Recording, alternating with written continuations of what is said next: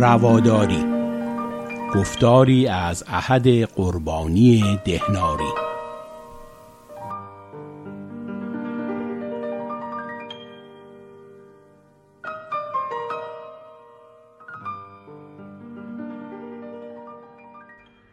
با درود بر شنوندگان عزیز. در گفتار پیشین درباره رواداری رابعه ادویه گفتم. او بر این باور بود که منی و خود دوستی و خودپرستی از گریبان هیچ زنی بر نیامده است. در این گفتار به مبارزه بشار ابن برد علیه تبعیض و نجات پرستی مسلمانان عرب می‌پردازم بشار ابن برد تخارستانی با کنیه ابو معاذ نابینا به دنیا آمد. او غزل می سرود و مردم را به شادی دعوت می کرد و به شعوبیه که جنبشی علیه نجات پرستی مسلمانان عرب در سده اول دوم هجری شکل گرفت گرایش داشت. به فرمان المهدی خلیفه عباسی به جرم زندیق بودن یعنی پیرو دین ایرانی بودن به ویژه مانوی او را در برابر دیدگان مردم آن اندازه تازیانه زدند تا جان سپرد. به گفته نجم ابن نتا در بسره هیچ مرد و زن قزلخان و عاشق نبود مگر اینکه شعر بشار را زمزمه می‌کرد. و هیچ زن نوهگر یا خواننده ای نبود جز اینکه با شعر بشار نان می‌خورد. و هیچ محتشم و صاحب مقامی نبود که از هجای او نمیشکوهید و بیمناک نبود. دکتر زبیالله صفا در کتاب تاریخ ادبیات در ایران می نویسد وی از جمله بزرگترین شعرای ایرانی است که در تغییر سبک شعر عربی اثری بیین و آشکاری دارد. بشار ابن برد از شاهزادگان تخارستان است که در کودکی به اسارت برده شد و در میان بنی اغیل ابن کعب قرار گرفت و در میان آنان تربیت شد. وی که پیشرو شعرای محدثین شمرده می شود در تفاخر به نسبت خود و تحقیر عرب و وصف جواری و کنیزکان و اظهار به زندقه و حجف و آوردن تشبیهات و استرعات دقیق و حکم و امثال مشهور است.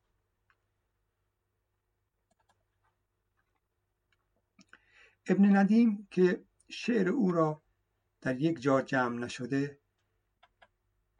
می‌گوید من در حدود هزار ورق آن را دیدم و کسانی منتخباتی از اشعار وی را جمع کردند. ابن خلکان او را به تفصیل معرفی کرده و می‌گوید صاحب اقانی نام شانزده پشت وی را آورده که همگی نامشان فارسی است.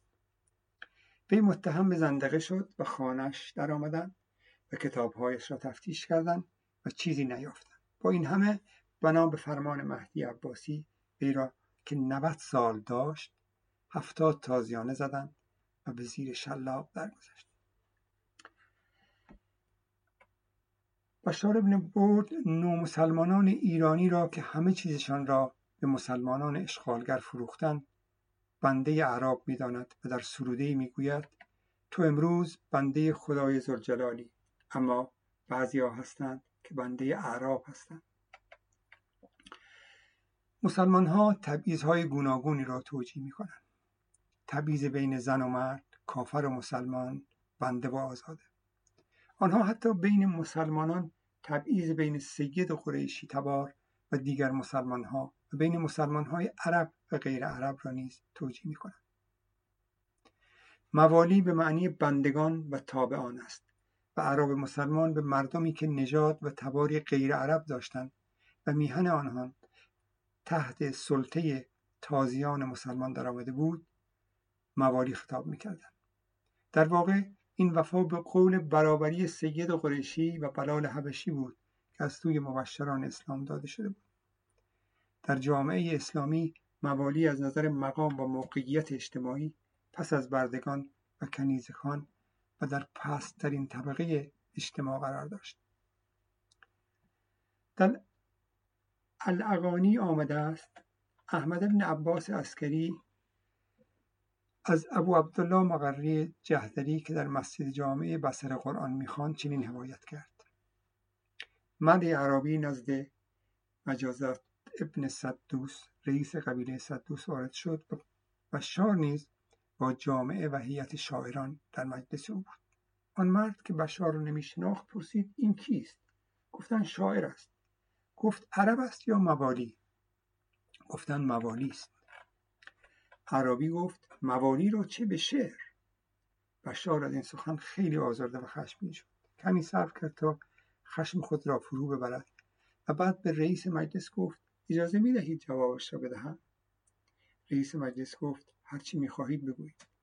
بشار در همان مجلس این ابعاد را سرود خلیلی الانام علی الاقتصار. الی آخر. که ترجمه آن به این صورت می شود ای دوست در برابر ستم و زور بی تفاوت نمی مانم و تن به بردگی و پناهندگی نمی دهم آن وقت که اجازت مفاخرت بدهی به این اعرابی فخر فروش از پیشینه خود و او خبر خواهم داد. آیا اکنون که بعد از برهنگی بر تنت جامعه خس پوشاندم و در مجلس شراب با بزرگان هم نشین و هم پیاله شده ای به فرزندان مردان آزاد فخر می فروشی ای پسر مرد و زن شترچران بس کن از این فخر فروشی. تو وقتی تشنه بودی و به دنبال آب صاف میگشتی با سگها در آبهای آلوده دور چادرها شریک می شدی می‌خواهی با خطبه مقام موالی را بشکنی؟ یاد شکار موش باید فکر بزرگی را از سرت بیرون کنی. و تو بودی که به دنبال سوسمارها میگشتی که شکار کنی و نمی‌دانستی که دراج در دنیا چه چیزی است. خود را با پوشاندن چوخها در برابر چوخاپوشان میآراستی و در بیابانهای بی آب و علف گوسفند میچراندی. بودن تو بین ما لکه چرکی است برای ما. ای کاش در شعله های آتش نابود می شدی افتخار تو که همیشه بین خوک و سگ بودی بر مثل من فاجعه ای کلان است.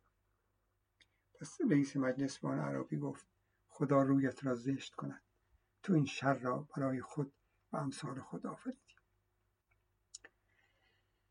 پیروی کورکورانه زشتتر از بندگی است. در گفتار آینده به اندیشه ها و کردار فضیل ابن ایاس که اصل دین را اندیشیدن می‌داند می‌پردازم. تا گفتاری دیگر و دیدار مجازی دیگر بدرود.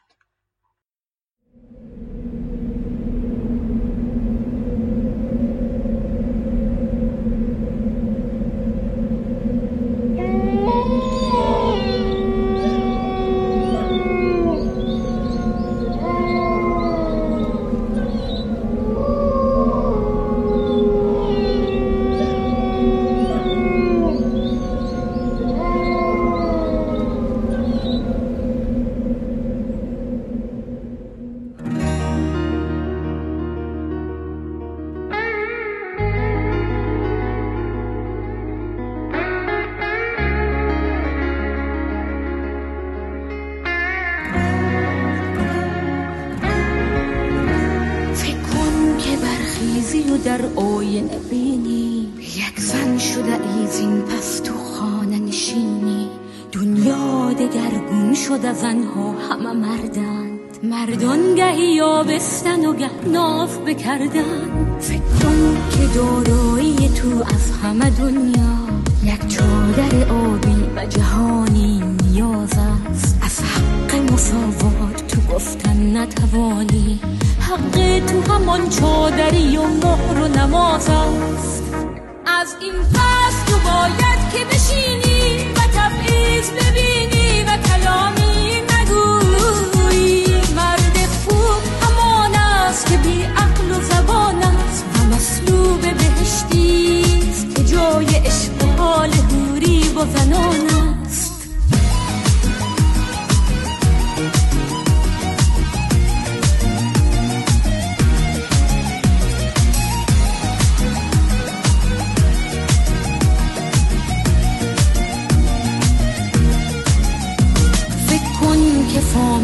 تو هیچ پولی ندارند. باید که شوی همسر یک زنی کهن سال هر شب بزند بوسه بر اندام تو صد بار. تا طفل بیاری برایش و تکرار. فکر کن که ملای محله